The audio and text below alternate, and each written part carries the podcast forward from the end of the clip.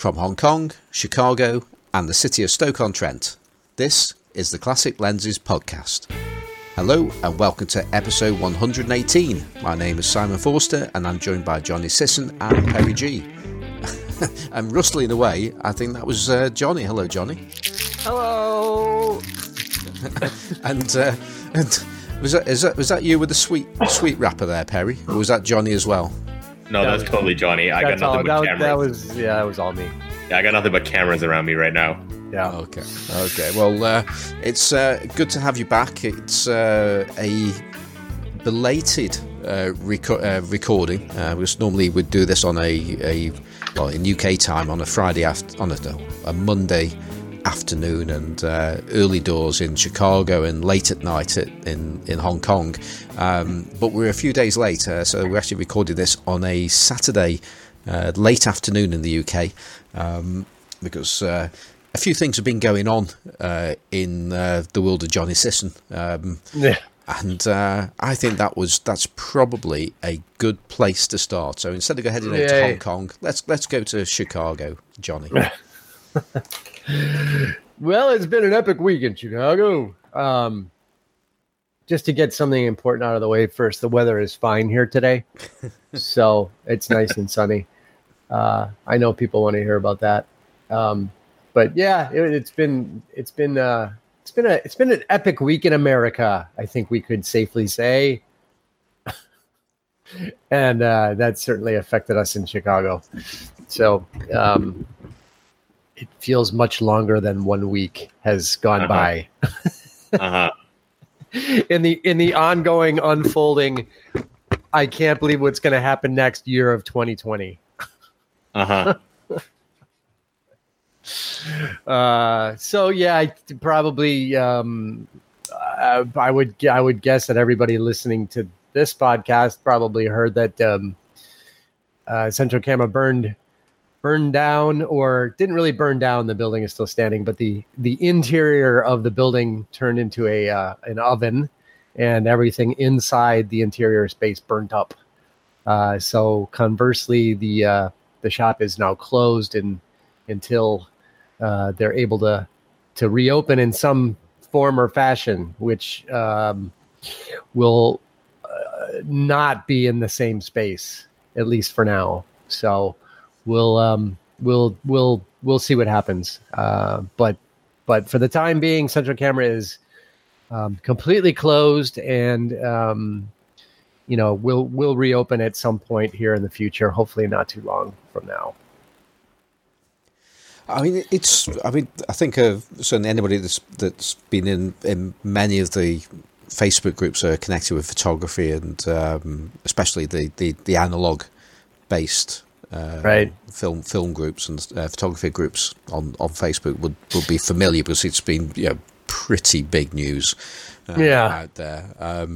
And I think the most notable for me. Thing that's come out of this is an interview with Don, the owner, and it was live on television on the news channel. I assume it's a news channel in Chicago. Yeah, it's right. Yeah, and he was standing outside his place, and the fire department were in there trying to douse flames and so on, and he was being recorded live on. Right in front of the place, and his attitude was remarkable, because I think I know what I'd be like if such a thing had happened to me, and I'll be very upset about it, to say the least. And he was incredibly calm, and. His attitude was just incredible, really, because he was not. I mean, he'd arrived there, I think, about 9 o'clock in the evening, and at that point there were people going in and out of Central Camera, taking armfuls of cameras and whatever it is that they could just pick up. Right. And he felt that he couldn't go in there and just like stop people for obvious reasons, and yet his viewpoint was it seemed to be one of understanding of why this horrible event was going on, rather than look at my business going down the tubes. I just wonder if you want to put a little bit more flesh on. Yeah, there's also a radio interview that I'll put in the show notes, because I don't think that's made the rounds in the same way that the TV interview, like as it was happening, that a lot of people have seen that. But he was interviewed on the radio a couple days later, and it gives a lot more kind of calm reflection on what happened and the history of the shop, that I think puts a lot of understanding maybe behind his attitude. I mean, I don't want to speak for him. I can only speak as someone who, you know, worked right next to him for 4 years and has known him for much longer. But his attitude did not surprise me. It was absolutely characteristically Don Flesh, that he was calm and trying to look at the big picture, because that's the kind of person that he is. I mean, he's a genuine person. He does not he can't fake anything. It's just not him. It's not the way he works. So he spoke his genuine feelings. He genuinely is. He's genuinely more upset by injustice than anything else that happens in the world. And like many of us, he's been beside himself for the past 3+ years, living through the nightmare that is Trump's America, because we see it firsthand in Chicago. And he you know, you got to remember, he also lived through the 68 riots in Chicago, which happened also literally in the same place, you know, a block away. He lived through that as well. I have family members who lived through that. I have family members who were deployed as members of the National Guard in 1968 on the streets with bayonets and live ammunition. So and watched it burn also after MLK was assassinated, and huge parts of the city were never rebuilt after that. So I think if you're from Chicago and you're not an utter, you know, right-wing reactionary asshole, you have some understanding of why Chicago, racial politics in Chicago are so difficult. And on top of that, Central Camera is one of the, you're going to have to trust me on this unless you're from Chicago. It's one of the very few types of businesses where you walk in and you see black people, brown people, white people, whatever type of people all in the same space together. That is really, really unusual in Chicago. I mean, I'm talking about a small business, not a Macy's or a Target or something. It is very unusual that people come from many different areas and neighborhoods and demographics to one place. It's very segregated. So we deal with all parts of the community in Chicago. So what a little bit better what people's lives are like, right? And the amount of injustice that exploded after the George Floyd thing nationwide, in every place where it exploded, every city has its own little dynamic of injustice that people were reacting to. And very clearly, Chicago had its own dynamic. And that's really what you saw when protests turn to riots, because that's what protests turn into when nobody listens for decades. So that's what you saw in Chicago, and it certainly, it's sad, and I won't say it's shocking, and so it didn't shock me when I saw Central Camera burning. Here's the other thing to understand: Central Camera is one block away from the federal building where the Department of Homeland Security is housed. So the people who are running around Chicago trying to detain people who have migrated here for work, etc. So you've got the federal building right there, and then 2 blocks north from there, you've got City Hall and the county building. So you have all of local, national, and federal government within a block or two of Central Camera. And then 1 block the other way is Michigan Avenue, which is the main downtown street where all the protests always happen. So you're kind of surrounded by you're surrounded by the epicenter of where all this stuff happens. Okay, so all of that, I'm just saying that as a preface to help people understand how Central Camera was kind of just happens to be in the middle of all this, and also a little background on why Chicago was a tinderbox ready to explode. And you have to remember that just a few years ago, you know, an equally horrifying incident happened where a 17-year-old kid who was detained by the police lying on the ground, spread eagle on the ground, was shot, 16, 17 times. And that video didn't come out for a year. And it finally came out, and Chicago, to its credit, didn't explode into riots and fires and, you know, looting when that happened. And then nothing changes. And then, you know, you pile some more garbage on there. So it's, so I think Don just, you know, in his heart understands injustice, and he saw what was happening as a reaction to that, whether people want to agree with, you know, property being destroyed is another matter. You may not agree with it, but I think you should at least be able to recognize how it's plausible that it can happen. Just thinking about other people who maybe aren't you and maybe have a different situation in life than you might be so frustrated that things eventually come out that way. That's what happens. So anyway, I think Don, being Don, has a larger perspective on the world, and what are you going to do?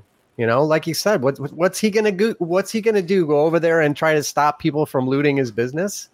It's not going to happen, you know? Anyway, all that is just to say, it didn't surprise me that it happened. It, you know, I don't think it surprised Don. It hurt him.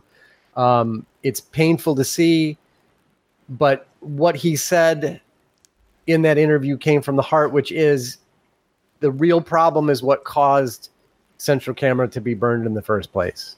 And he said that, and he meant that.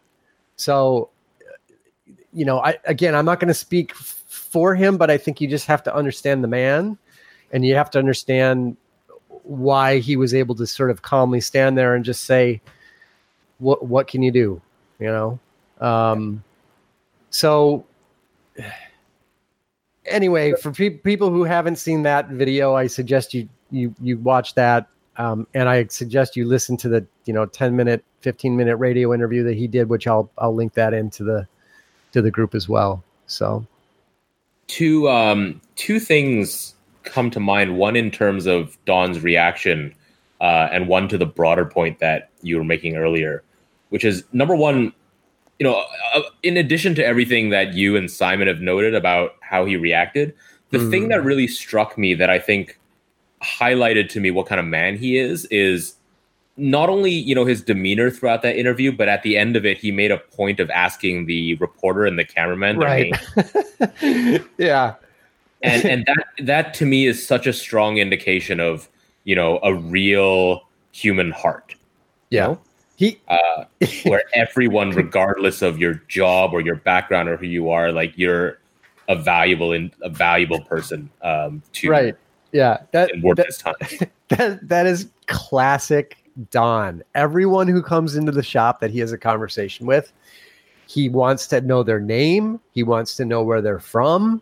He wants to know why they're visiting. He wants to know what it's like where they're from. I mean, this is what he does. He will get he will get people who come in from, you name the country, wherever they walk in, right? If it's someone from Canada, he starts singing "Oh Canada." If it's someone from France, he starts singing the Marseillaise or whatever, right? I mean, that's just what he does. He's like that. And then he'll end up having an hour-long conversation with those people. They'll be like trying to leave the shop, and he follows them out of the shop, and he asks them if they've eaten yet, and he tells them where to go eat. I mean, this is what he does. It's just his nature, right? So he's a people person, and he wants to know about everybody, and he wants to help everybody if he can. He'll probably end up giving them his cell phone number in case they have any trouble while they're in Chicago. They have someone they can call. He does this all the time, right? So that to me was just typical Don is to ask everybody in the film crew and the TV crew what their name is, because he genuinely wants to know. So that's why I said, Perry, to me, that's, you know, a really notable thing that you mentioned, because it's what you're seeing is the true character of an individual. Mm-hmm. And that's exactly how he is. So, yeah. I mean, it was amazing seeing that part in particular. And also just on the broader point, I think it is important that regardless of, you know, whether or not you agree with the violent protesting and rioting and looting, you know, right. For me, obviously, it hits home pretty hard as well, seeing it all, right. That you at least try to understand it, because it is very, very understandable. Yep. And I find it an extremely lazy response and argument when people say, I don't understand why they're doing that. Like, yeah. Try to understand, right. Because there are profound reasons why yeah. It's completely understandable. And in many ways, in some dimensions, highly justifiable as well. Yeah. And it, like, yeah. when a system that is supposed to treat everyone equally, that is supposed to uphold, you know, rules and principles, fundamentally falls apart, and you've exhausted all legal and legitimate channels. Right, right. People lash out. Yeah, and so try to understand that you know, decades, if not centuries, of pain, yeah. Manifesting itself yeah. against a system that's like fundamentally not doing what it's supposed to do. Right. And don't go down the lazy path of saying, like, I don't understand why people would damage property in their own city in order to protest, because, you know, like I live in Hong Kong. It's very, very real here. And I think that's just a fairly lazy and cynical way to go through life, you know, just yeah. to simplify things down to violence is never okay. And I don't get why people would destroy their own stuff. Like, just think, yeah. Put yourself in their shoes. It's very raw. It's very real. Yeah. And it's, you know, I don't know. It's very American too. It's really frustrating. You know, Americans lost their shit when some football player was on his knee silently in protest during a stupid football game. Mm. Right. And they couldn't handle that. If you can't handle somebody silently protesting in a visible way like that, how do you think people are eventually going to react when nothing changes? Because nothing has changed since then, right? Nothing has changed. So it's you're right, Perry. It's really, really lazy and selfish. And I mean, I think that's been the most notable. I think selfish has been the most notable way to describe 2020 in America, where people cannot even bring themselves to do something for public health. It's people don't even understand people are so selfish. They don't even understand. They don't even think about what the two words mean together when you put them together next to each other, right? Public health. It means that everybody's health is connected at a certain level because everyone lives in a society together, right? So if people can't even wrap their heads around that and understand that some short-term sacrifices need to be made for public health, of course they can't wrap their heads around this one. So selfish America 2020, you know, as we've seen, continues on this week. And Perry, I would just say the same as you. Whether or not you want to agree with it or feel that it's valid in any way. And the other thing is, there's protesting and looting are two different things. And it's not the same. It's really not the same people. Mm-hmm. Right. I mean, there were people pulling up in panel vans in front of stores in the Loop to cart stuff off in an organized fashion. That is not people who suddenly turn from protesting to stealing things. It's two different things, mm-hmm. right? In the vast majority of cases. Sure, is a window broken and some protesters who are now running from the cops or whatever or pissed off, do they grab something out of the store? Yeah, sure, probably. I don't know.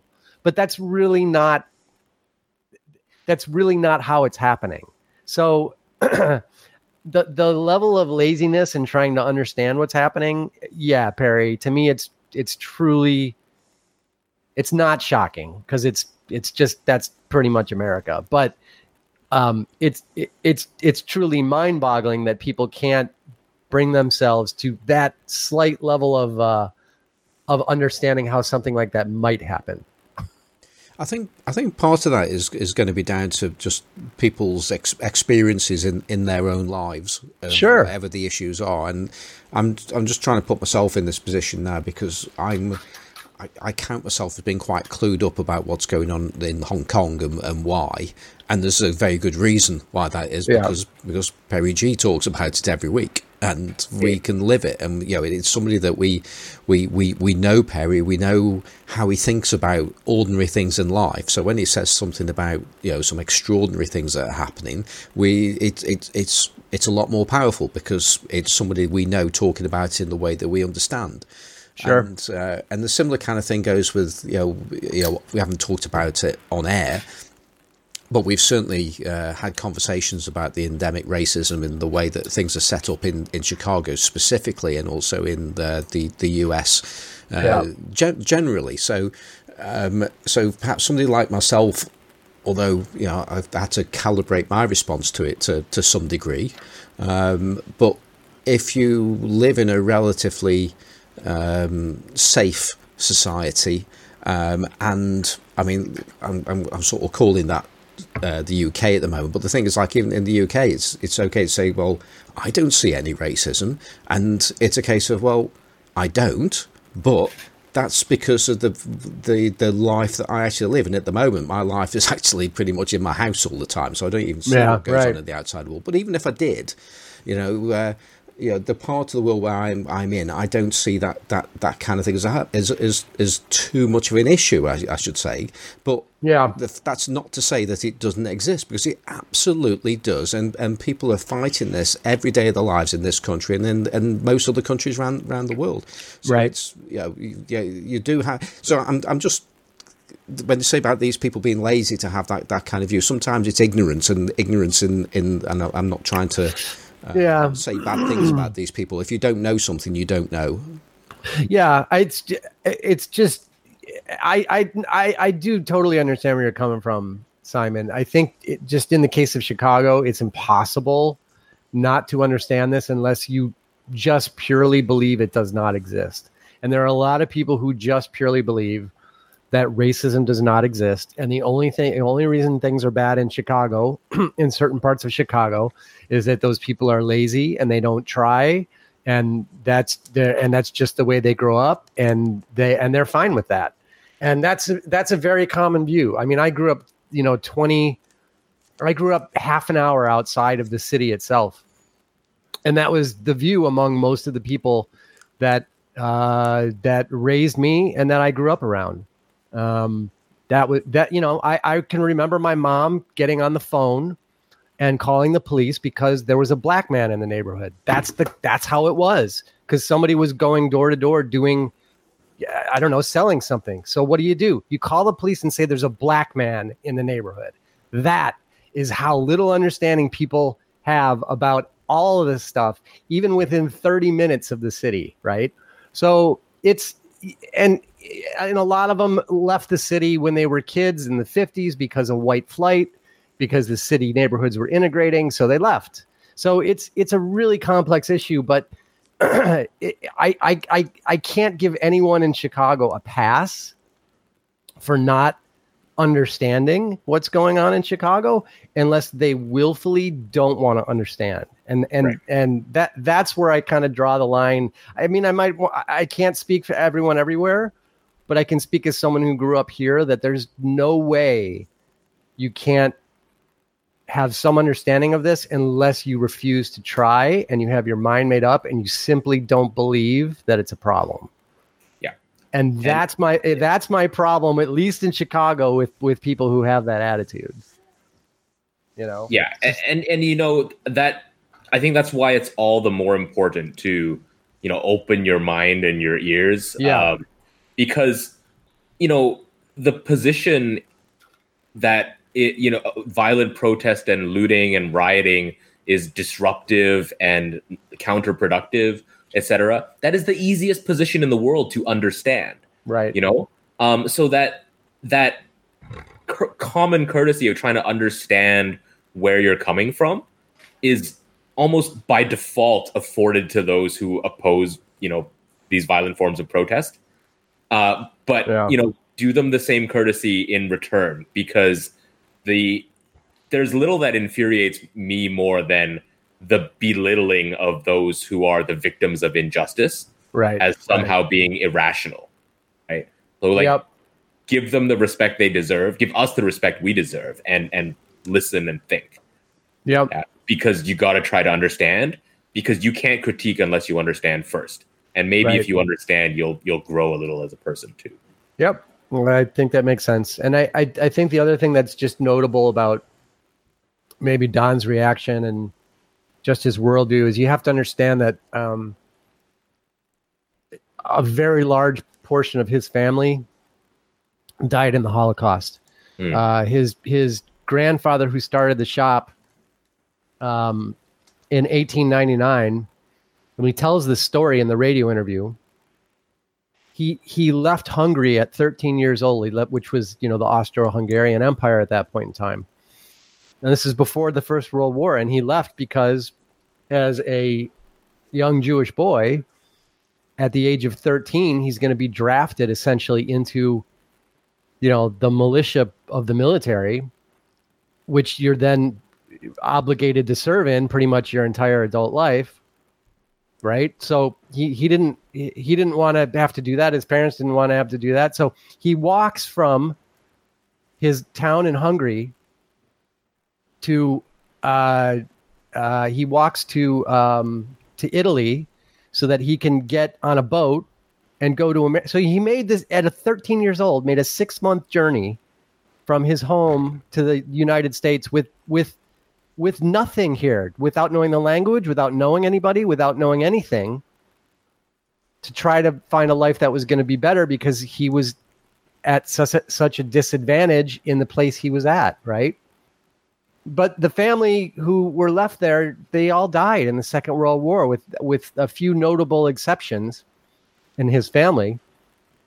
You know, most of the family perished in Nazi death camps. So, you know, someone who lives that every single day of their life, and he lives it every single day of his life, just as the way other people who have experienced injustice live it every moment of every single day of their life, it affects his worldview. And therefore he has a very understanding view of the world that is shaped by justice and injustice. Right. So that's who he is at his heart and soul. It's just who he is. So I think it makes a good case for what you're saying, Perry, is that if you want to make the effort to see the world and have more see the world in a way that allows you to have more perspective on it, it's possible to do that. Some people have that easier because of their history and who they are, and some people don't, but it's possible for everyone to do it. That's all I have to tell you about that. Yeah, and if you've ever used the hashtag All Lives Matter in response to this, you're a dick.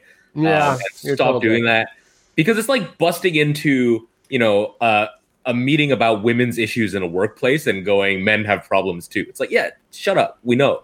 Yeah, go away. Right. Sorry, mini rant. Yeah. So anyway, that's I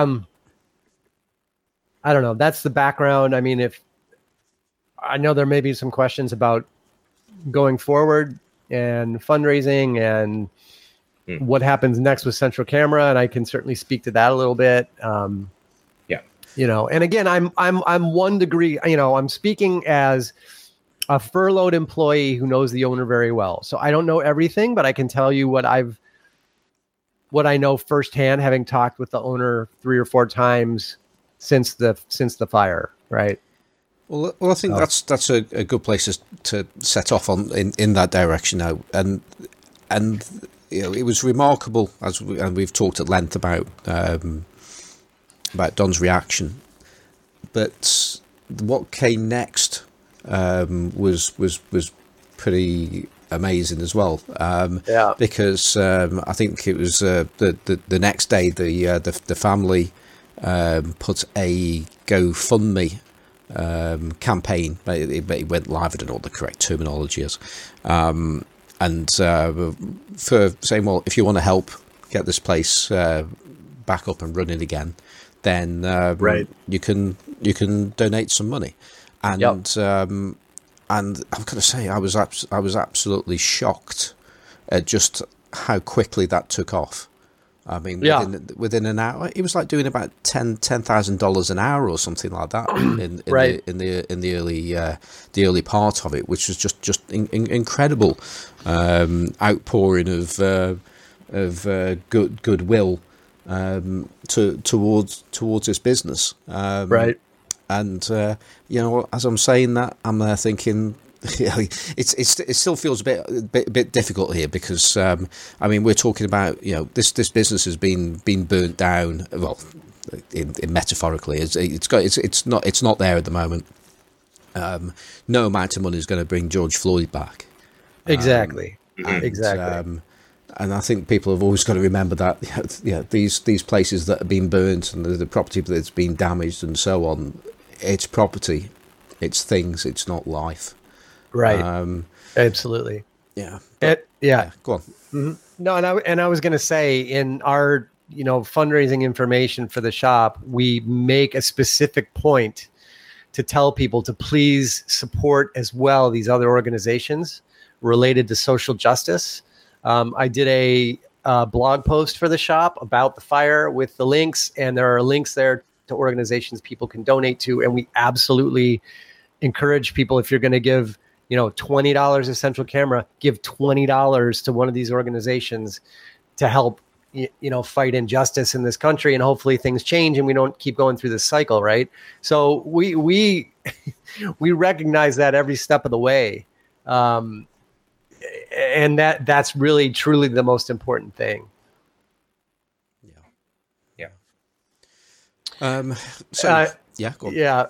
So, I mean, I guess as far as where the fundraiser stands, there was a goal put forward of $250,000 towards the rebuilding of Central Camera. The goal is we're $185,000 into that right now. So we're sort of well on our way to reaching that. We've had almost 4,000 people donating. And it's, you know, I'd say it's largely people who are local, but a very good portion of that are people from elsewhere across the country and really around the world, which is really, really a wonderful thing to see. And there's a lot of stories people are posting also about why they're donating and why they feel the way they do. So yeah, that's a really wonderful thing. And the other thing that we're doing is, let me just pull up the other bit here, is we're selling some T-shirts for people who want to, you know, do something to basically just show their support and maybe make a you know, spend a smaller amount of money. So you can buy a T-shirt for around $20. And about not quite half of that goes to Central Camera. I mean, the other part is, you know, to buy the shirt itself. But we get, you know, about $10 from that. And we've sold something like, you know, 400 T-shirts this week. And that's great because people want to show that they believe in Central Camera, which is really cool. And that certainly helps too. So a big thanks to everyone who's kind of done those two things. Yeah. And just talking about the fundraiser as a whole, because I mean, I know there have been questions. I mean, as much as, you know, we've talked about people having interesting viewpoints on Black Lives Matter and what's been going on in the States at the moment, and there's almost equally interesting views on the, you know, well, what, why is there even a fundraiser at all? Doesn't the place have insurance? You know, and so on. And and perhaps you could just fill in people on that one. Yeah, and I'll try to be charitable and nice here in my comments. Because I get it. I get, you know what? I get it that people really don't understand the way this stuff works. So I'm just going to approach it from a standpoint of people's knowledge of things like this comes mainly from TV dramas. So let me just tell a little story that might be illuminating. We had over a year ago in January of 2019, some people may recall that Central Camera had a big basement flood because we had the polar vortex and we had, minus 40 degree temperatures for several days. And so all these massive water pipes broke in the basement of Central Camera and of the basement of the adjoining building. And the basement was flooded. So everything that we had in the basement, which is where we stored a lot of the merchandise that, the overstock merchandise, right? That was all destroyed in the basement flood. Okay. And the physical space was damaged as well, right? We don't own the space. We rent it from the building. Okay. So the stock in the basement's destroyed and the basement is unusable because it was flooded. So over a year later, we've still not received a payment for any of that because the store, the building owner and the store's insurance, the lawyers are still jerking each other off because that's what lawyers do. So we haven't been paid over a year later for all that damage. We haven't been paid for the stock. And the other thing is the merchandise, you have to understand, it's not like if you sell something for $10, you're getting reimbursed for $10 for the insurance, the insurance company. You're getting reimbursed for a portion of the wholesale cost. And you're getting reimbursed for used merchandise, which is mainly what Central makes its living on, at a fraction of the wholesale price of the used merchandise. So you never come anywhere near recouping your actual losses in terms of merchandise. That's just right off the top. And then a large portion of that money goes to rehabbing the space to make it usable again.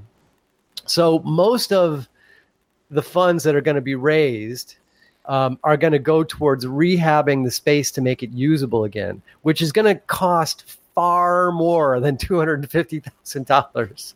So I think if I did a back of the envelope calculation, because I can't tell you exactly how they came up with that number, other than it was a good round figure of that somewhat represented operating costs. That is not even 4 months worth of rent and salaries and expenses like utilities and that's not even 4 months worth of keeping the business running. So, and you're looking at it easily a year before any insurance money comes in that could be used towards opening the shop. So it's a short-term goal of money that can be used to help the shop reopen in some form or fashion in the meantime, while all of that stuff takes place. So it's, in the grand scheme of things, when you're talking about doing business in the central business district of the third largest city in the country and an international, an international city where the rents are, $50,000, $60,000 a month in rent. That's just in rent. You're talking about a really small short-term amount of money to keep the business going or to allow the business to operate at a reduced capacity, right? Until that stuff happens. But there is no windfall profit, take a trip to Vegas because you got all this insurance money. That's not going to happen. It's just not going to happen. Even if you have good insurance, it's not going to happen. So it's a difficult time, and I think it's a conservative amount of money to enable the owner to simply be able to open the business again and pay a few people and pay rent and keep the lights on. And I know that might be hard for people to understand, but you really have to understand the market that you're talking about. I mean, if this was, if we were in Iowa City or somewhere else in the U.S., that cost would, that amount of money would go a much further way towards doing a lot of things, but we're not. I mean, we're talking about, literally downtown Chicago where there are very few independent businesses left because it's unimaginably expensive to do business there.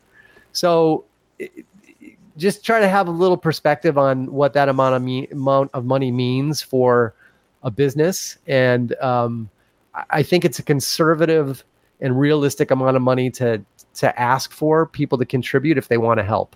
It's by no means a windfall for anybody to get that amount of money when the goal is to actually use it to open the business again. Yeah. So that's the nice version of, come on, people. Come on, think about it. Do the math. Anyway, I'm just wondering what version you gave to whoever it was that asked or potentially suggested that. How does a fire start in a place like this? Oh yeah. Okay. That sounds suspicious. Yeah, I can. So here's another good one for you. So there's a picture in a link that Bob Matter sent that we're going to share the link.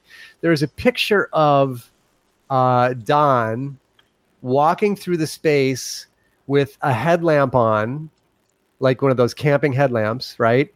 And the space behind him is obviously blackened and burned and destroyed, and he's got his stupid Rollei Prego point and shoot around his neck, because that's the camera he uses, which is hilarious. Of all the cameras he could carry around every day, he carries on a Rollei Prego point and shoot. It might be a Pentax now. He had a Rollei for a long time.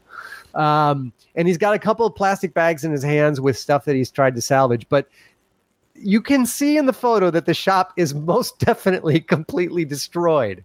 And the reason he has a headlamp on, if you look behind him, it is blackness. And the way Central Camera is laid out, it's this really long and skinny space. It's about half of a football pitch long, and it's about 20 meters wide. No, it's about 4 or 5 meters wide, the working space. So it's this very long and skinny shop with very high ceilings. So when we shut the shop down at the end of the night and turn the alarms on, if you happen to be in the back of the shop taking a pee, or you forgot your coat or whatever, you are literally cannot see your hand in front of your face, pitch black. It is pitch black when the lights go out, except for right up in the front, there's a couple of lights on, to deter theft when the place is closed and the gates are pulled down.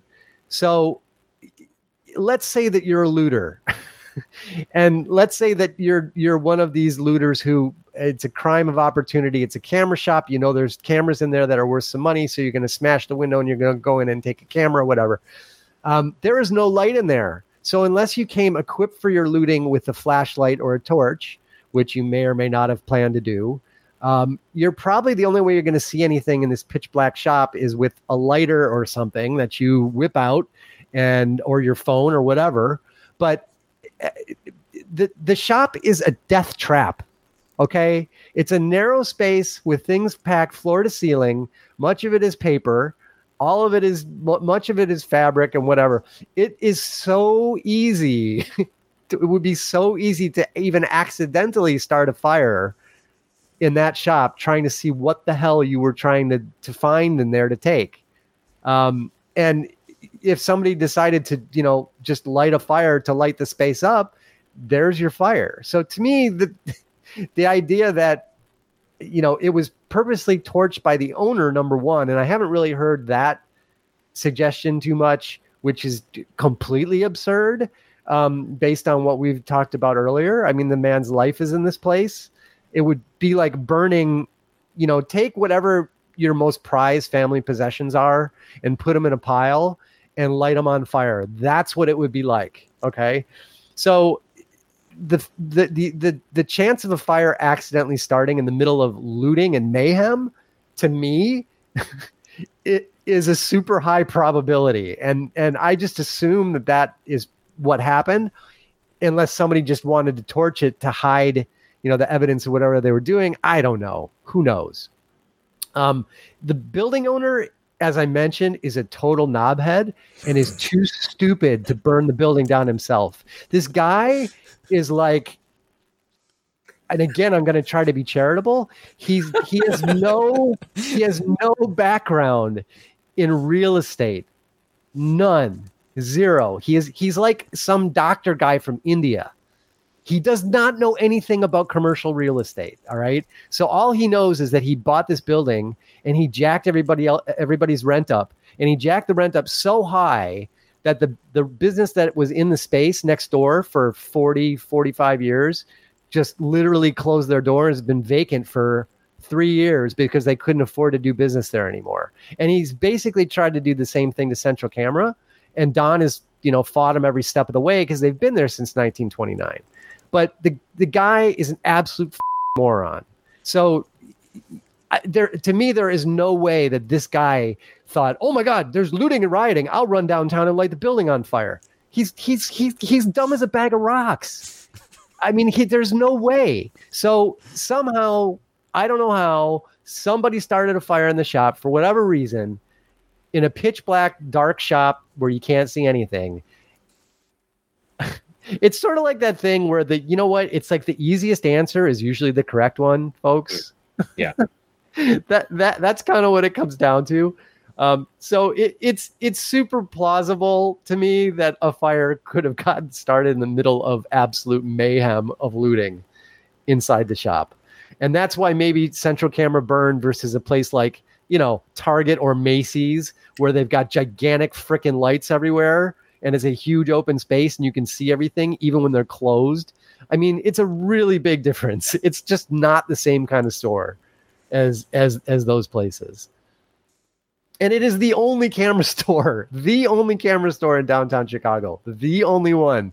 And, you know, cameras are always those kinds of goods that are easy to take and steal and resell. It's always been that way. I mean, that's why people have always stolen cameras. They're easy to resell. So it's really, to me, it's really, really obvious why people would break into a camera store and why this particular camera store might have burnt to the, you know, burnt from the inside out as a result of that. Yeah. Actually, on that note as well, just going back to getting things straight and getting stock in the place and so on. I mean, in that photograph in the article that Bob sent us, that we'll share the link, you can still see shelves with some levels of stock, not the exciting stuff, just like accessories and stuff like that. Yeah, and yeah. I think it's just worth saying that there is such a thing as smoke damage. Yeah. Yes. Right.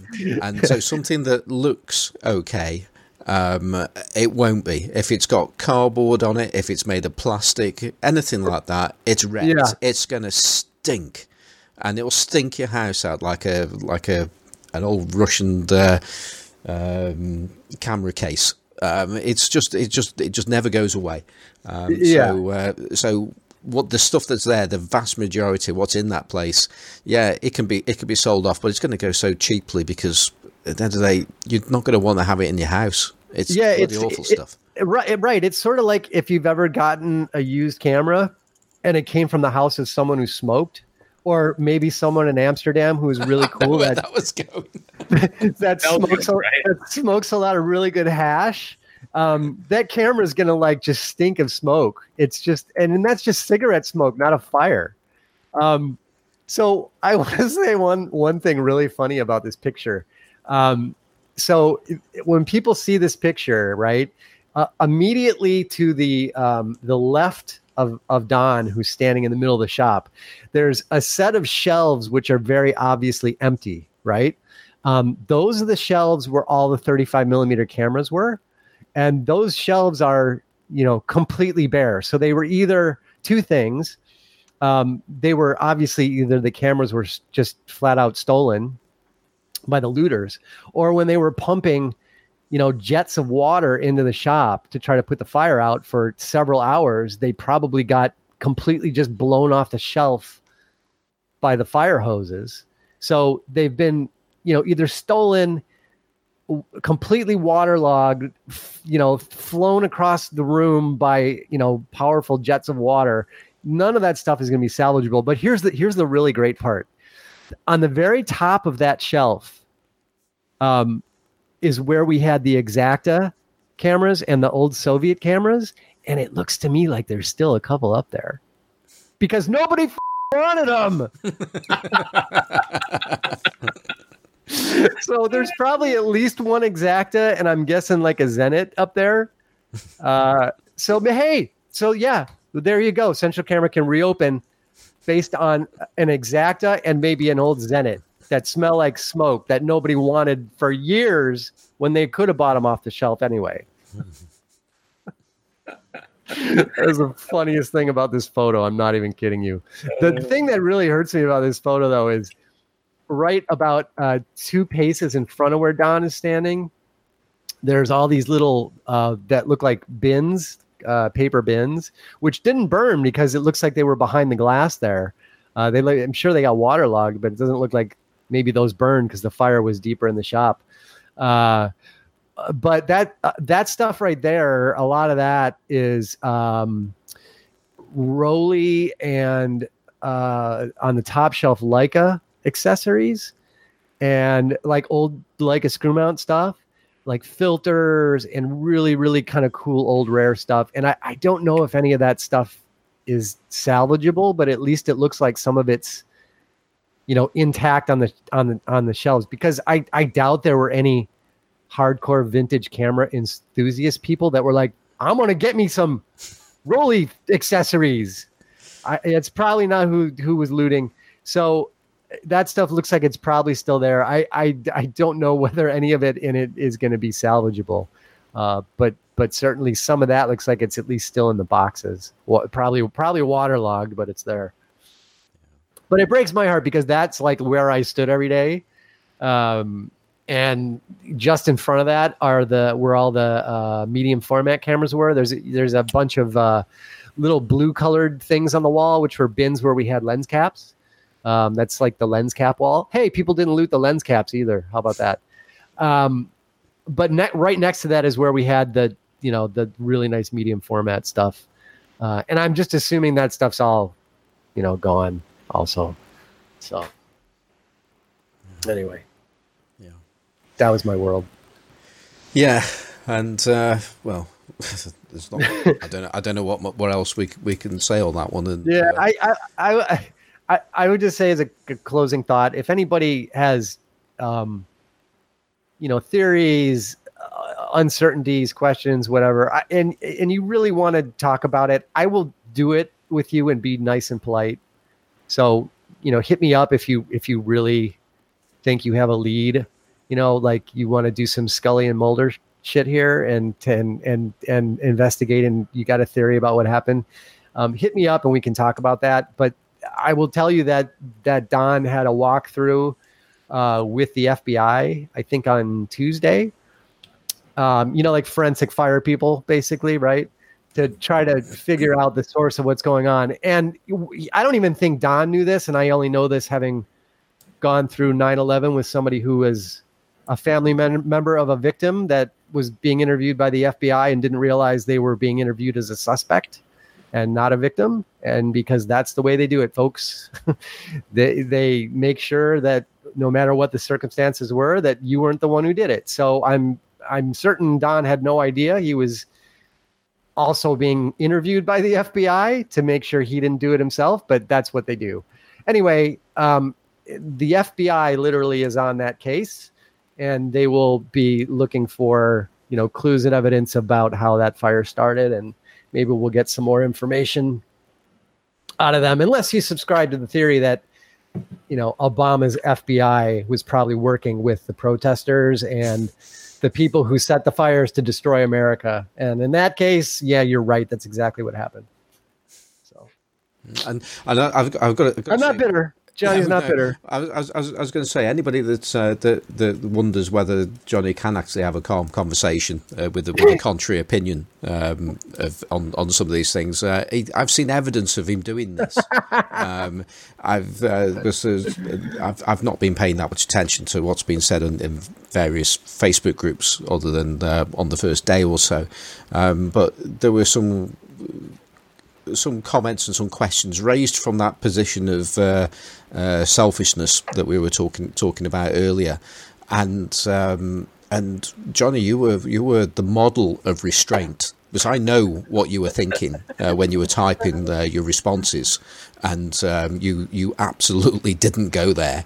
So I'm going to say, well done you on that. Thanks. Yeah, I'm capable of it, but not on the podcast, because you know what? Honestly, that would also just be really boring if I got on here and I didn't rant about stuff, because you know that's what a podcast is for, right? Yeah. So. But yeah, I can. I'm glad to answer people's questions if they want to know more about Central Camera.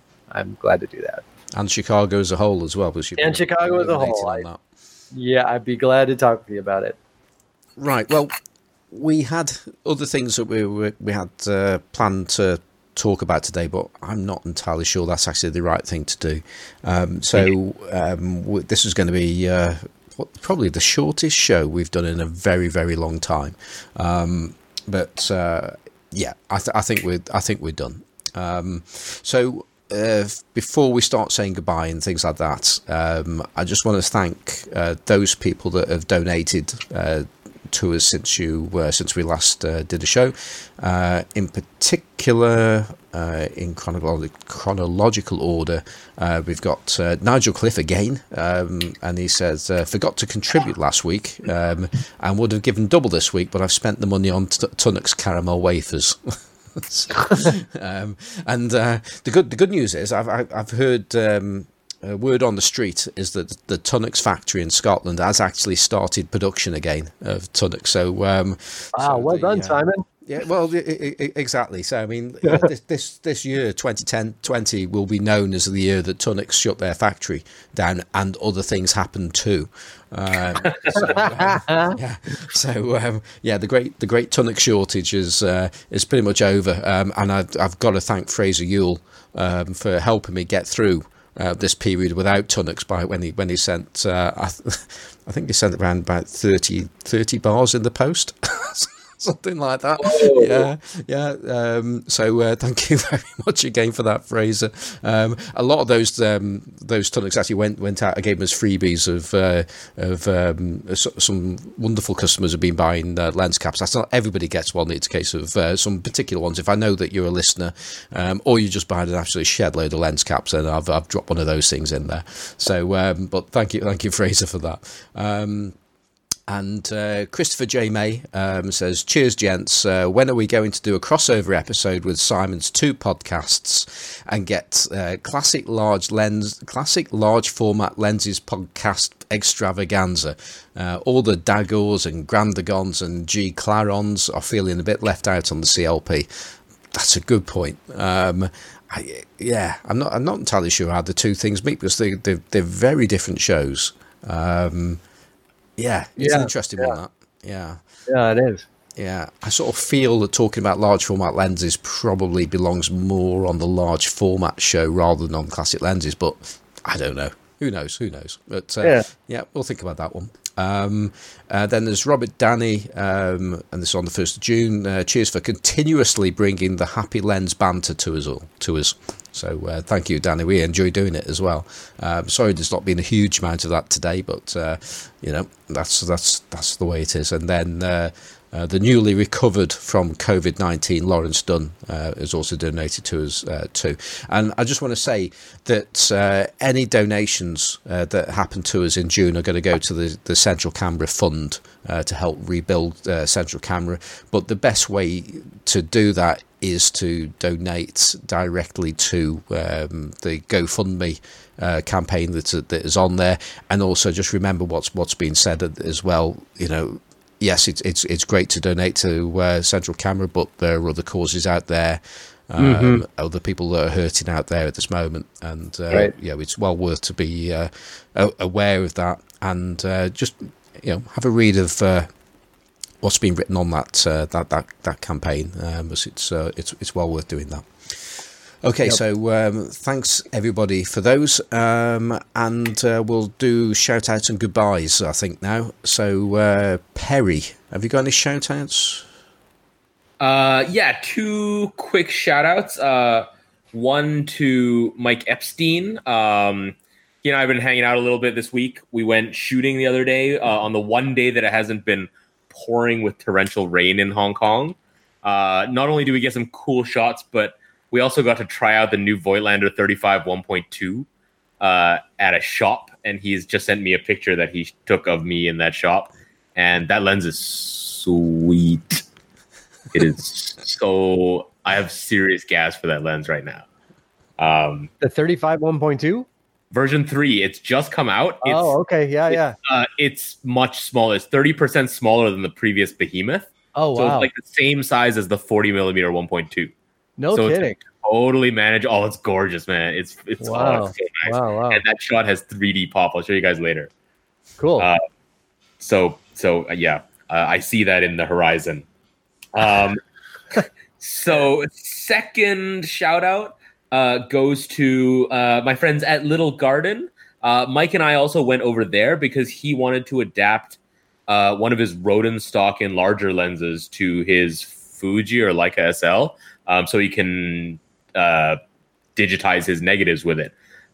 So they got him set up on that. They also got me set up on a lens that I've sort of hack and slash myself off a camera, but I'll talk about that next time. But the other thing that the lady who worked there showed me was really, really cool. She had this little woolen sack 35 millimeter f3.5. It was a demount lens. It was taken from an old aerial reconnaissance camera, so it was really tiny, like the size of the size of an external viewfinder. I mean, aerial reconnaissance lenses are usually enormous. Sorry, not aerial reconnaissance lens. It was a lens from an airplane, like an old military plane, but it was a tiny lens. So I think they used it for, like, I don't know what they used it from, but it was from a plane. Yeah, it was found somewhere on the airplane. It's about the size of an external viewfinder. I was going to say, did they screw it into the door where the toilet is to see if there's anybody outside? Is it that kind of lens? Is that what you're saying? I don't know. I'll show you guys a picture of this after we're done recording. But so she's been dicking around with this lens, trying to get it onto her cameras, and she ended up housing it in this enormous helicoid, which basically turns it from a tiny, tiny lens into a huge lens. But this is the only demount lens I've ever seen in my life that covers full frame and hits infinity. Wow. Yeah. Does it? Oh, yeah. Holy crap. I know. That's crazy. I know. So when she showed me, she was like, check this out. She had it on her Sony A7. I was like, what the hell? This covers full frame? But it does. That's crazy. Yeah, she's had that thing for months, and she's someone gave it to her, and she's just been trying to get it onto the Sony, and now that she has, it's just insane that it totally covers, and it's full frame. So wow. Shout out to her for showing me that, because that blew my mind. That was super cool. Wow. Okay. All right, then. So, Johnny, any shout-outs before we go? No, I just wanted to shout out to everyone who has express their concern, sadness, etc. for Central Camera. Special shout outs to everyone who has donated towards the rebuilding, and a extra special shout out to everyone who is risking their life right now for justice. Yeah. And I think that'll do for my shout out as well. So, Perry, how can people follow you outside of this show? You can find me on Instagram or Flickr at Perry G. Okay, and Johnny? You're not going to find me anywhere right now. I actually did go in to Instagram and approved like 300 people who wanted to follow me. So, oh wow! You can go and look me up on Instagram and get in the queue for the next time I'm motivated to allow people to see my... Are you handing tickets out? Yeah, maybe we need to do one of those things like when they drop a new pair of Adidas and you got to stand in line around the store to get in, and then you can like have somebody hold your spot, and then they give numbers out, and then you still probably have to sleep overnight, and then hopefully you get in, and hopefully the shoe's not sold out. It's like that. There are going to be people with T-shirts and with saying, you know, part of the 2020 Johnny Sisson intake. Yeah. On the subject of T-shirts, I just want to say, if the rest of the team here agrees, we do have some Classic Lenses podcast T-shirts and other items that will be available for purchase very soon. I don't know that we've come to consensus on green lighting this yet, but that's out there and it could be a thing really soon. So stay tuned for that. Yes. Yeah. We're almost brainstorming what these T-shirts are going to have on them. But yeah. I have a few ideas, and I'm sure you guys do too. Yeah. So, yeah. Yeah, okay. And if you want to write into the show, and we have two emails. Actually, no, we have 1.5 emails really that we still need to do, and hopefully next time or very very soon we'll read that email. But if you do want to email into the show and have it read out, what's the best way to do that, Johnny? Classic Lenses Podcast at gmail.com, and that's, of course, yep, and of course the each podcast is on our podcast website, which is classiclensespodcast.com. So go there, and then you can get not only the podcast but all of the notes and everything too. Yeah. And if people are on Instagram, what's the best place for classic lens type? Check out Best Vintage Lens on Instagram. Those are our buds over on Instagram with Best Vintage Lens photos. That's it. And if you wish to have a drink of a fine liqueur, what's the best thing to do? You probably don't want to get some Malort. I mean, you can if you want to, but, you know. I mean, there are official, unofficial, and no way official sponsor, but that doesn't mean we'll want you to drink that shit. No. And the competition, amazingly, is still open. Yeah. So you can win a Raynox 135mm f2.8 wet-on-wet bokeh lens if two people video themselves drinking an unopened bottle of... well, you've got to open it to drink it, obviously.